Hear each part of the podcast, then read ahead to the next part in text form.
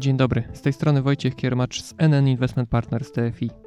Zapraszam na cotygodniowy flash rynkowy.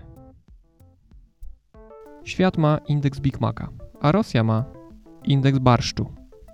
Ta świetnie znana i nam potrawa jest dobrym miernikiem zmiany cen podstawowych produktów żywnościowych i siły nabywczej Rosjan.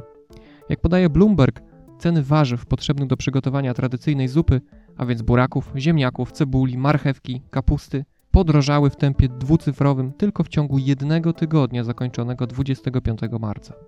Wzrost cen podstawowych produktów żywnościowych to oczywiście efekt sankcji gospodarczych nałożonych na Rosję po inwazji na Ukrainę.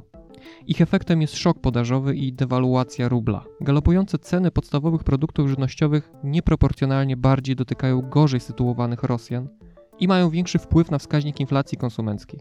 Według ankiety Bloomberga przeprowadzonej wśród analityków, średni poziom inflacji w Rosji może wynieść w tym roku 20%.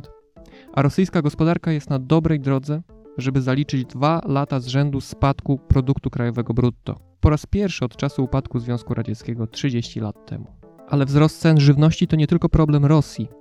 Organizacja Narodów Zjednoczonych do spraw wyżywienia i rolnictwa publikuje globalny indeks, który mierzy miesięczne zmiany ceny mięsa, nabiału, zbóż, olei roślinnych i cukru. W lutym ten indeks zbił się na rekordowy poziom 140 punktów. To o 20% wyżej niż rok temu i o 40% wyżej niż średni poziom tego indeksu w latach 2014-2016. W ostatnim czasie w szczególności to efekt wojny pomiędzy dwoma dużymi producentami żywności. Na przykład Rosja i Ukraina w sumie odpowiadają za prawie 1 trzecią globalnego eksportu pszenicy i aż 70% eksportu oleju słonecznikowego. Galopujące ceny żywności to efekt tak naprawdę wielu czynników, które dawały o sobie znać jeszcze przed wojną. W tym wzrost globalnego popytu, kosztów energii, zbyt małej liczby rąk do pracy przy uprawach, czy wreszcie coraz częstszych ekstremalnych zjawisk pogodowych, które niszczą plony. Niestety wzrost cen żywności dotyka w szczególności kraje biedniejsze lub takie, które muszą polegać na imporcie. Dlatego przedłużająca się wojna w połączeniu z czynnikami, o których przed chwilą wspominałem, może prowadzić do rosnących niepokojów społecznych w innych częściach świata. W szczególności warto patrzeć w kierunku krajów afrykańskich.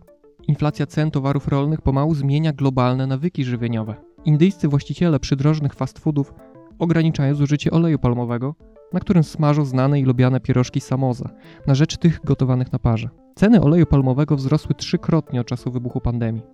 Szukając tańszej alternatywy, coraz więcej kawoszy przerzuca się z kolei z arabiki na gorszej jakości robustę. Ceny kawy w ubiegłym roku wzrosły, gdy Brazylię, jej największego producenta, nawiedziły najpierw długotrwałe przymrozki, a później susze. Kawa nie lubi takich wahań, więc plony były rekordowo niskie. Długotrwałe prognozy dla rynku kawy też nie są optymistyczne. W związku z coraz częstszymi niekorzystnymi warunkami pogodowymi, powierzchnia upraw kawy będzie się po prostu zmniejszać, co oczywiście nie pozostanie bez wpływu na jej cenę. Wiele wskazuje na to, że wysokie ceny żywności to rzeczywistość, do której powinniśmy przywyknąć.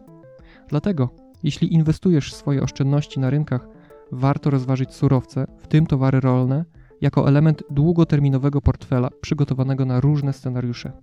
Jednym ze sposobów na wejście w ten szeroki rynek jest zdywersyfikowany fundusz surowców.